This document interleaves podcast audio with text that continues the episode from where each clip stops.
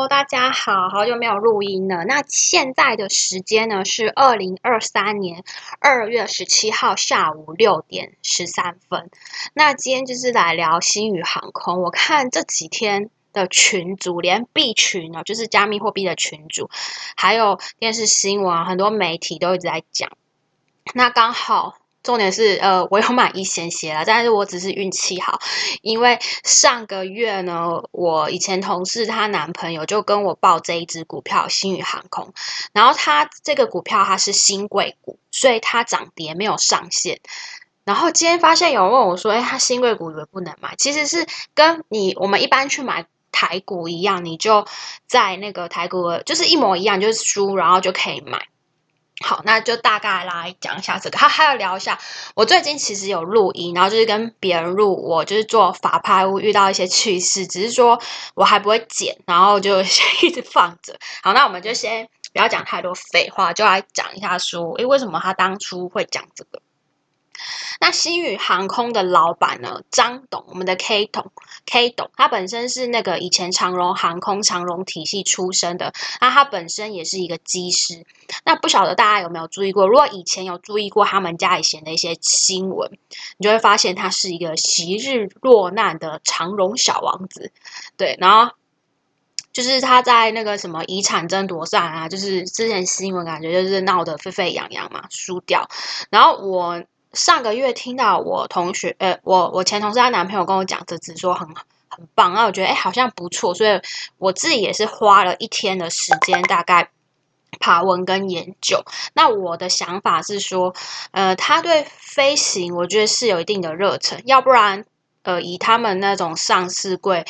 呃，就是好野人的公子哥继承了一大堆钱，那你就可以像哥哥们或什么就去享福就好了，干嘛还要开一个航空公司，资本这么大在那边烧钱？对，我就想着，我觉得他本身应该就是一个很有理想的人。然后我又再去翻之前一些文章，他就说，要不然他他老爸叫好像叫张荣发嘛，当时为什么会选他说去扛整个长荣？然后。所以就是去当长长荣的 C E O， 只是说后来他就是退出了嘛。那我觉得，因为我比较不擅长波段跟短线，那我觉得当时就觉得一个公司的 C E O 也是基本面很重要的一环，像比如说 Elon Musk 什么，他就一直连续创业成功嘛，什么 PayPal 啊什么之类的。好，那。我也没有想到说这个月会就是那么快就拉盘。那我后来想想，我觉得这算是他们公司行销策略面的一一环，因为接下来要春天了嘛，然后我们慢慢的室外也不用戴口罩啦，疫情解封啦，然后不知道几月几号之后室内也不用戴啦。然后从去年开始，去年年底不是就开始有一批人先出国嘛。接下来，我我听我朋友说说，去年那一批可能是比较属于自由业者，或者是比较没有在上班的。那上班族通常听说都会规划在今年，就是会把假排一排，然后就会越来越多人终于解封了，可以出国旅游这样子。所以我就想说，他们也可能趁机那个打一次那个广广告嘛，就是终于。终于有没有解封了？然后大家如果出国，你因为你一拉盘就是行销嘛，你一拉盘，大家新闻媒体就说哇靠拉这么多，然后就说啊这什么星宇航空？那我要出国，那我是不是下个月就可以去搭搭看他们的星宇航空？那哦，我那个朋友她男朋友会介绍我的，这里他有说他有去搭过，他说他的服务餐点是没有办法比的，还有什么就是他有传几张照片，就是他的意思是说很高级很好。那我想就是搭飞机这种服务，我们是客人嘛，乘客就是就是很快能够体验，我们说哎好不好，然后位置舒不舒服等等。那如果我想他这样的服务，还有一些体验流程、食物等等，一直保持其他航空领先地位的话，我想他以后的财务报表、财报应该会是赚钱的。所以就是我的逻辑就是，他现在拉盆拉成这样，就是一个很厉害的行销手法。大家看到它涨了，然后我觉得就刚就刚好看好多新闻啊，然后关键是搜索，大家说哎，星宇航空不就大家就是认识了它嘛，对不对？连币圈群组都在宣传。所以我觉得呃，去他的人，如果他真的这几年疫情，然后他基底打得很好，去他的人，诶，乘客觉得口碑不错，我想他长期之后要赚钱，财报好看，应该是一件指日可待可以期待的事情。好，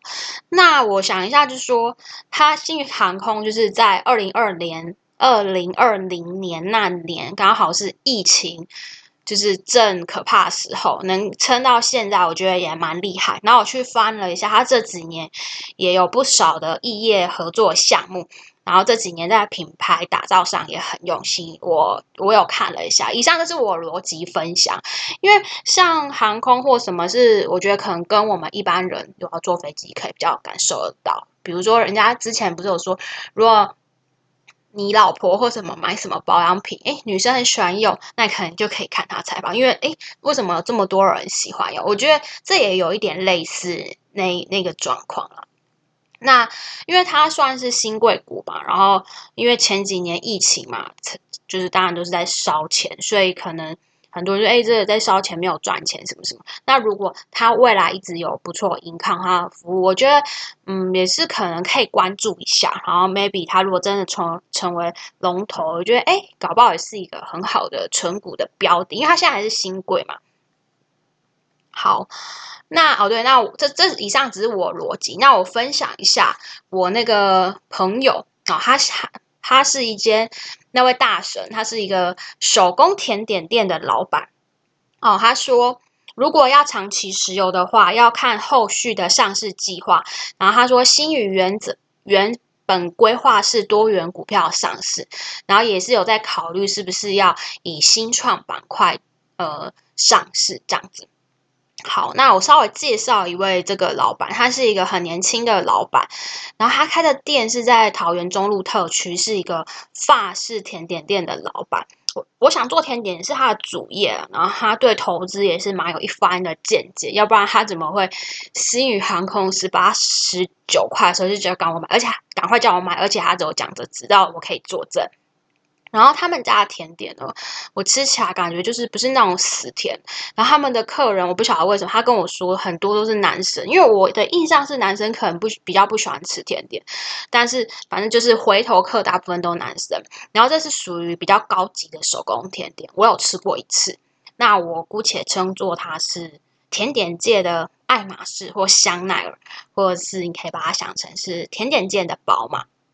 它都是要事先先预约的，然后价格也就是不是便宜，要好几百块，应该要六七百块最最少。然后他老板他会提前一一天就准备好新鲜的食材，然后他们没有外带。所以我想，如果你有兴趣的话，你如果有呃去，就是你也是爱吃甜点或什么，你有预定去他们的那那间店，你也可以遇到老板，是可以跟他聊聊聊怎么这么厉害，年轻有成，年轻投资有成，然后因为他是投资赚了钱才开了这个甜甜点店嘛，然后做自己喜欢的事。然后他这甜点店不是那种很常见、很批量，然后看起来就是我觉得不太一样啦。好。哦，那我后来还是就跟大家打一下预防针，就是说如果你长期听我节目，或者是你原先是持存股的，或者像我就是，比如说你是买 E T F 或买大盘存股，或者是你是买加密货币的龙头股，比如说比特币、以太币，有在存这个。就是我觉得你不要看到大家都在传这标股，然后就被我们的心情去影响到你自己原先自己的步调跟节奏，去影响到你自己的心态。那我觉得一句话就是说，呃，弱水三千，只取一瓢饮。你只要用心好把握好其中一样，你就足够，就让你的资产不要贬值嘛。好，这这这一句话意思就是，大家稍微解释，它是源自于佛经的一个故事，就是我们在一生中会遇到很多美好的东西，那应用在我们投资领域，就是投资市场上，我们有遇到很多呃很棒的标的，但是我们只要用心好好把握住其中一项就懂。